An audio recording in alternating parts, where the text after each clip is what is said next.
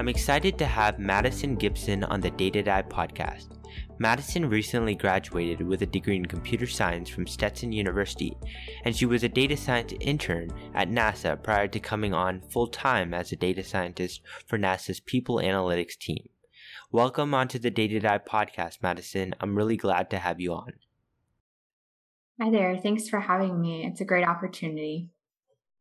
Tell me a little bit about your background and what drew you into the data science field. Sure thing. So, I'm actually very new to data science, really.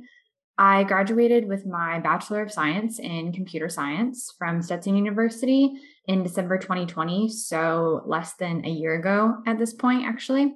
The computer science coursework consisted of your typical programming in Java, C, you know, had the theoretical foundations, operating systems, algorithm analysis, that kind of thing. And along the way, there were a couple of opportunities to learn data science, but really my exposure to data science started my last semester of college when I got my internship with NASA.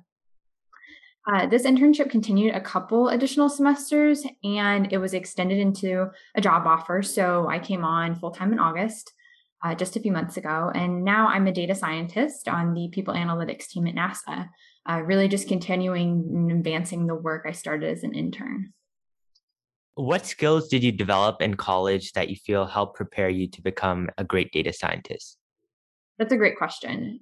I think when everyone thinks of data scientists, they think of the hard technical skills. So I guess I'll start there. So on a daily basis, I use Python, Neo4j, which is a graph database platform, Cypher, which is the query language for Neo4j. I also use some R tools like AWS, GCP, Snowflake, and various internal and external APIs. That being said, though, I had developed only a little bit of my Python skills in college. My coursework covered Java, C, Swift, um, a lot of the algorithms, theoretical concepts, as I said. Um, and I occasionally go back to those, but I honestly don't use a lot of the technical skills that I learned during college and my current job. Part of that's probably because of the computer science degree and the data science job difference. But really, most of the technical skills I leverage frequently, I've actually learned during my practical experiences and kind of developed on the job. So, technical skills are definitely important because you need them to actually perform your data science job functions. But I do think that some of the most important skills as data scientists uh, we have are not actually technical.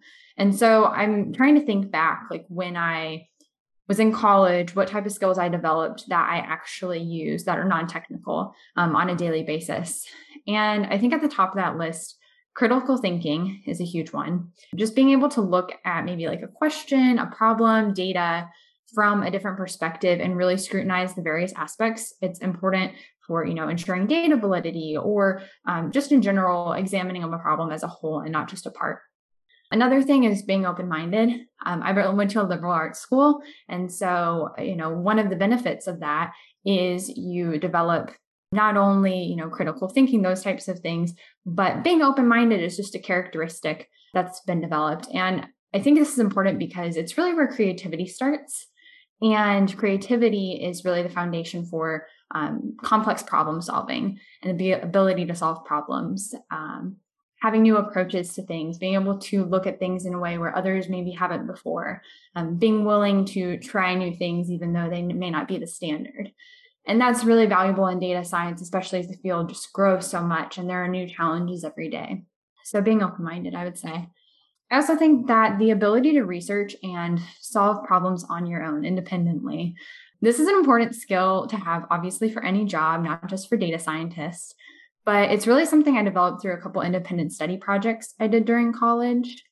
Being able to do your own thing and research on your own, figuring out solutions on your own. It doesn't seem that complicated, but I'm actually been surprised about uh, the number of college students that actually miss developing this skill because it, there's not always opportunities to do this in your coursework. A lot of times, that type of skill, doing things on your own with that independence, is done through research projects or independent studies or internships. And that's definitely something that I was fortunate to have the opportunity to do and a skill that I use every day. I think the last one, and possibly the most important one, which I know is talked a lot about in the data science field, is communication. Again, it's important in any role, not just data science roles. But I mentioned that one of the things I love um, about data science um, is like the problem solving aspect. But in addition to that, I would say a cool thing about data science is it doesn't have boundaries. It's found in every field, every company, no matter what. It's able to solve problems in any of those fields, which is an amazing aspect. But data science having no boundaries doesn't only apply to fields, but in an organization, I find myself talking a lot with people in different areas about data science. You know, it doesn't have to be about a data science topic, but about the data science work that I'm doing and how we could collaborate to help each other and create synergies. And a lot of times, these people that I end up collaborating with in different areas are not data scientists or even technical at all. And so the communication aspect is incredibly important um, being able to communicate very technical details to non technical people and further communicating these details in a context appropriate to them where they understand how it matters or how it could help them it can be very challenging but i would say it's one of the most important skills that i've found um, to have and keep developing as a data scientist yeah, so you touched on it a little bit there, but what non technical skills did you develop that has been directly beneficial to your role at NASA? I think one of the main ones that I've developed since I've been in my job is more of an analytical mindset. In my computer coursework, computer science coursework, I had a lot of problem solving, the being open minded, a little bit of the communication, but that's also one that's been developed on the job. Um, but this analytics mindset is really applying critical thinking to data science problems. And fortunately, I have an amazing team, an amazing supervisor, and they've definitely rubbed off on me in that way. You know, always asking questions that I overlooked, and that causes myself to ask further questions, which helps develop that analytics mindset further. And I think that analytics mindset is just so important for like i said with the critical thinking part is looking at a problem from so many different ways uh, because data just has so many layers that we have to make sure to consider when trying to uh, draw conclusions from it.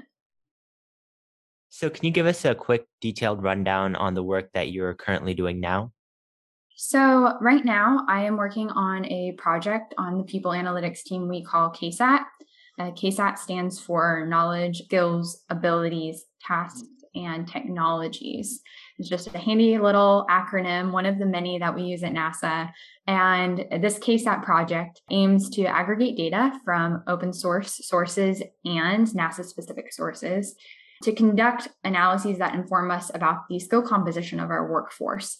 There are some other things we can conclude from the work I'm doing. I won't get into that because, you know, looking at the skill of our workforce is the main goal of KSAT. So I guess keeping that center focus um, for this conversation is appropriate. But with knowing the skill composition of our workforce, that allows us to do a ton of things, ranging from, you know, matching skill demand with availability so, if we have a mission, being able to actually support that mission with the appropriate skills.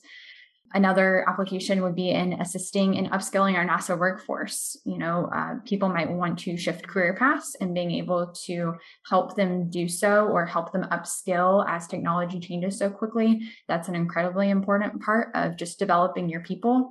And that's one of the things that we hope to do with this project. So, and think a couple things like more detailed, I guess, that uh, the work I do to support this. I do a lot of stuff around uh, constructing data pipelines. So within those, a lot of data automation, scraping, uh, aggregation, use some cloud resources in doing so. Um, a lot of the work I do centers around graph databases, building them. That's what we use for aggregating our data.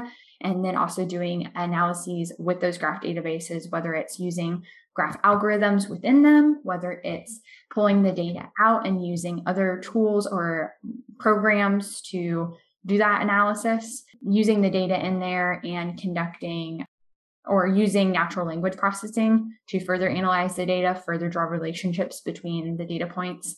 So that's a little bit of the stuff um, that I do for this project. That's wonderful.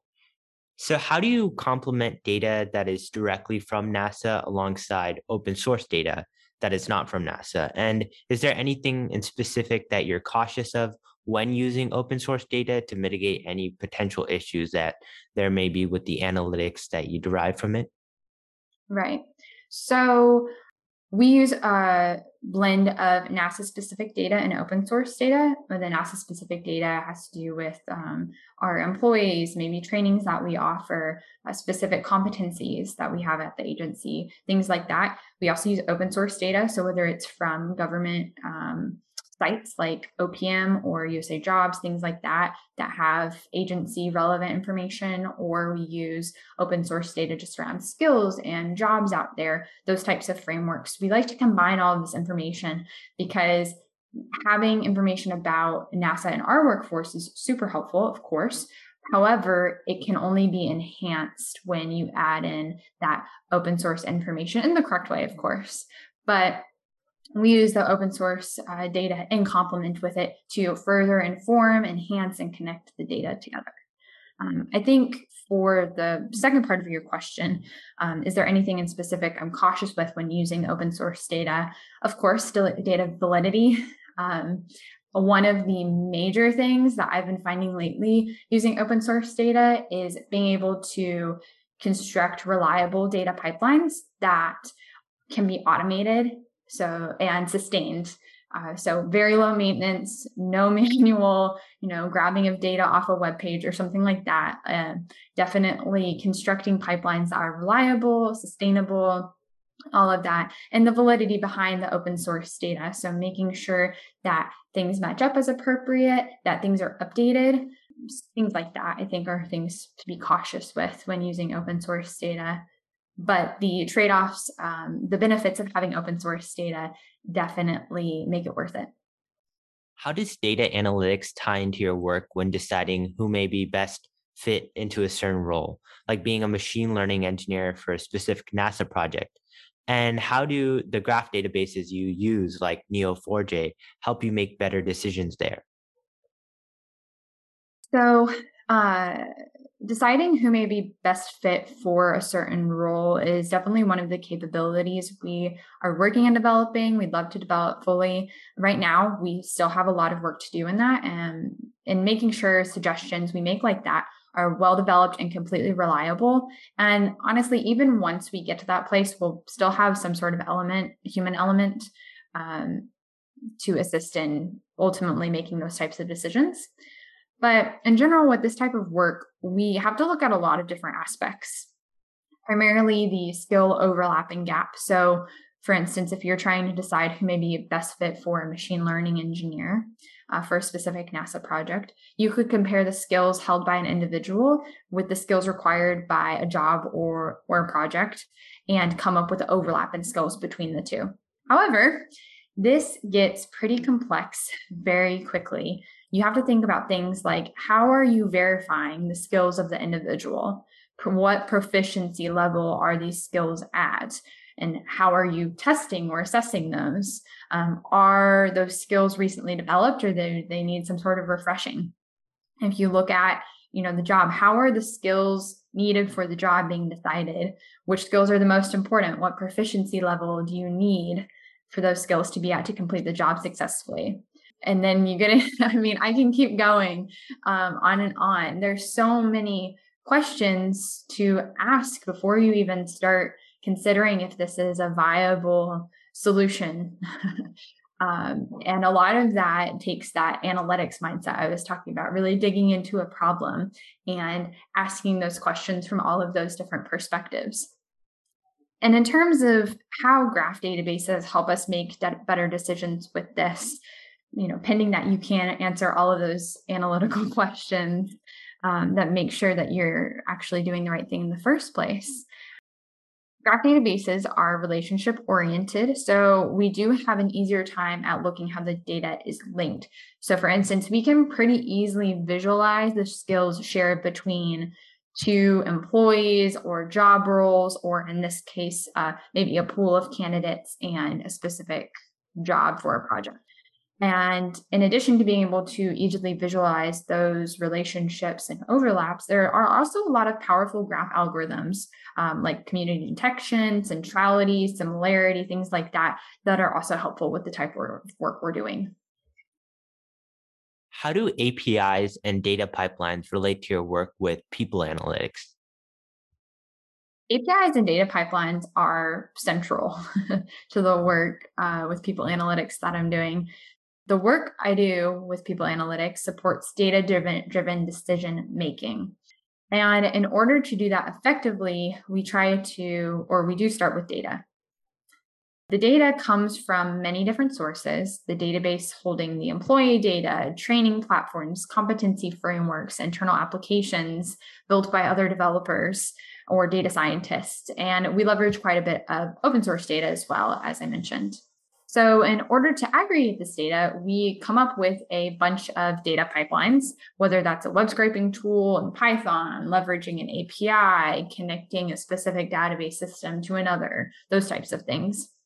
But the magic really starts to happen once the data is actually aggregated. In our case, we aggregate it in a Neo4j graph database. From there, we can use this database to develop applications, conduct analysis, etc. So, in that way, data pipelines don't only support the aggregation of the data to build the database in the first place, but it also supports the access to the resulting database for further work.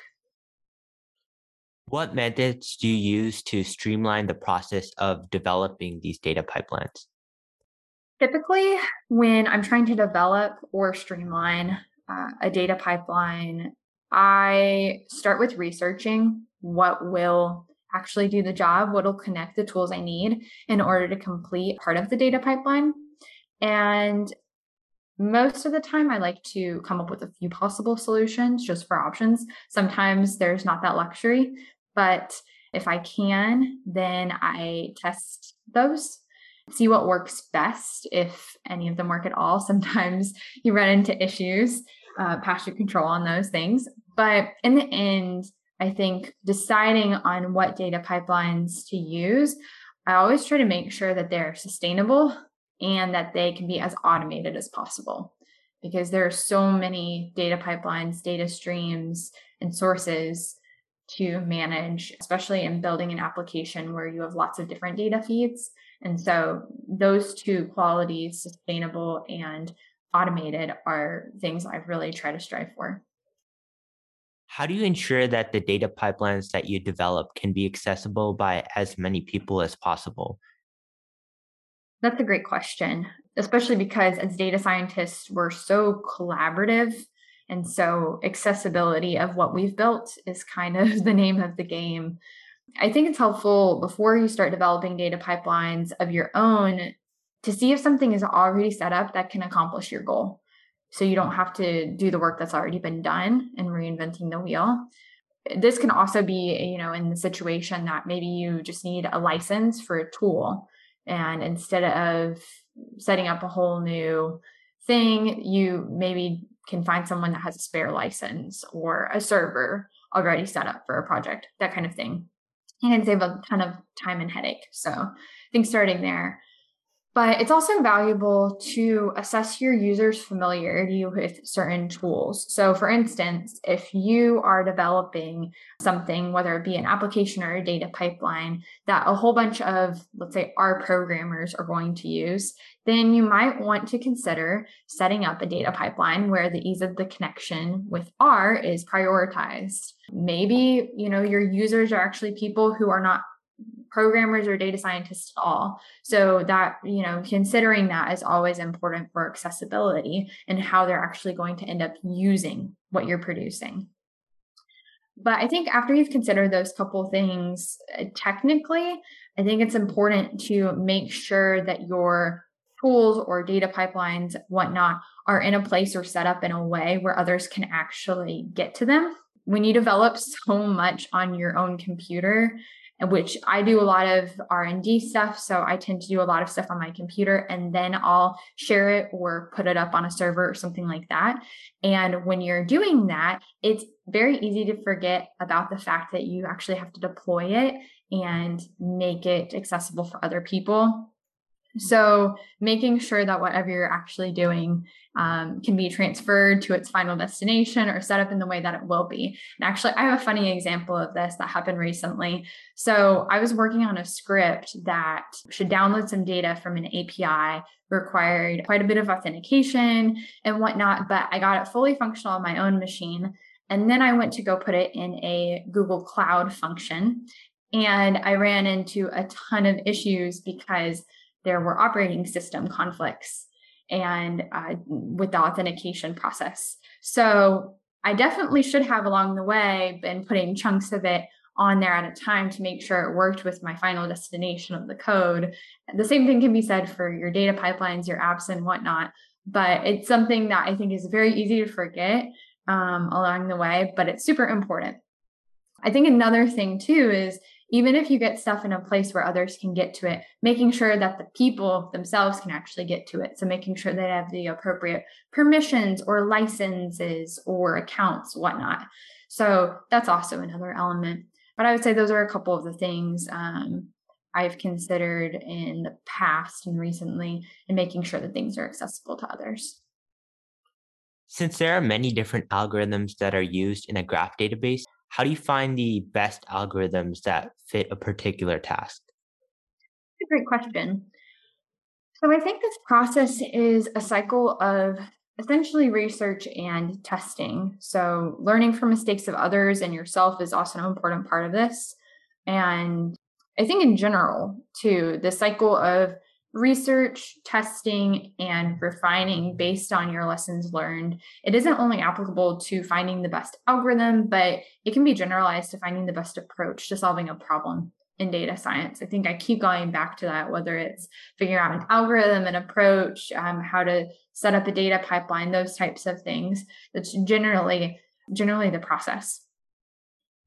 How is natural language processing utilized with the graph databases that you work with? I have researched and seen a lot of work done where natural language processing is actually used inside of a graph database. So people will take textual data and deconstruct it into different nodes in a graph database and then from there use graph algorithms to process it. And I actually haven't had a real great use case for that application of it. I know that's a thing, but the stuff that I've done with natural language processing has really been uh, taking the data out of a graph database and then conducting some NLP analysis on it. So most of the stuff that I've done is just for analyzing text. A good example of something I've done is using uh, text similarity analysis to draw relationships between two pieces of text. For instance, how similar two skills might be or jobs might be based on the descriptions of those skills or jobs.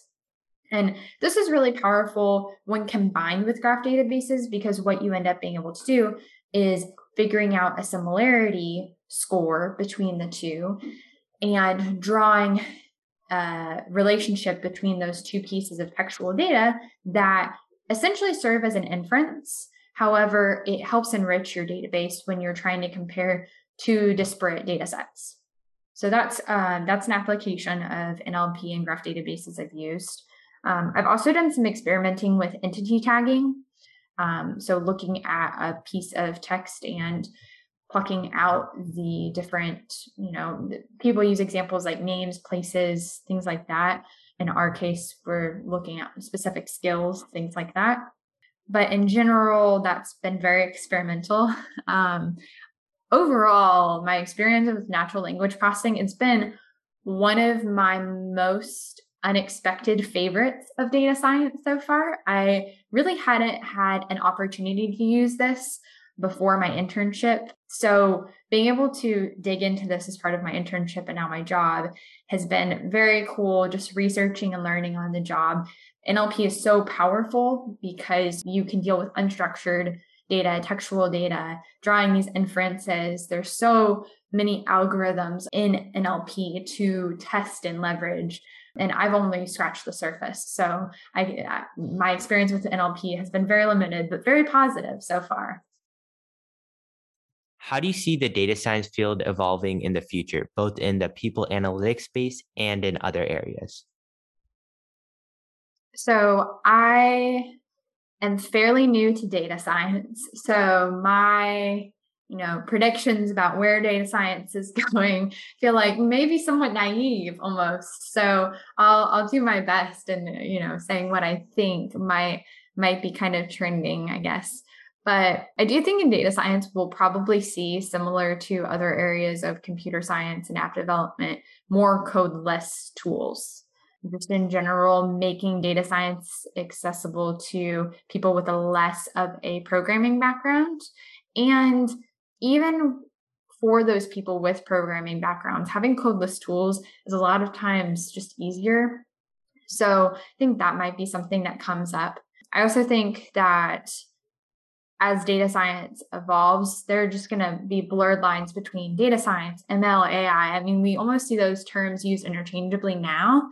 So I think those things are just going to keep blurring lines and keep interacting with each other more, which is I'm very much looking forward to, of course, but definitely already seeing that. And I think that's just going to grow. I think also in data science, just more stuff with the cloud, obviously um, with big data and data engineering, lots of tools to get data from here to there, data compression, those types of things are always in the background supporting the work we do as data scientists. So I'm sure there will be more advances in that area too. And then I am a huge graph database fan personally. So I hope and I anticipate that graph databases will boom even more than they already are. I think they'll definitely compete with relational databases and a larger scale than they have in the past, just having a ton to offer in terms of the data science capabilities they offer, the graph algorithms, that type of thing. Thank you for coming on to the Data Dive podcast, Madison. I loved hearing your unique data science journey, your work as a data scientist at NASA, and much more. If you like this podcast, make sure to follow us on Spotify, Apple, and Google Podcasts, and stay tuned for more Dive podcast episodes like this one.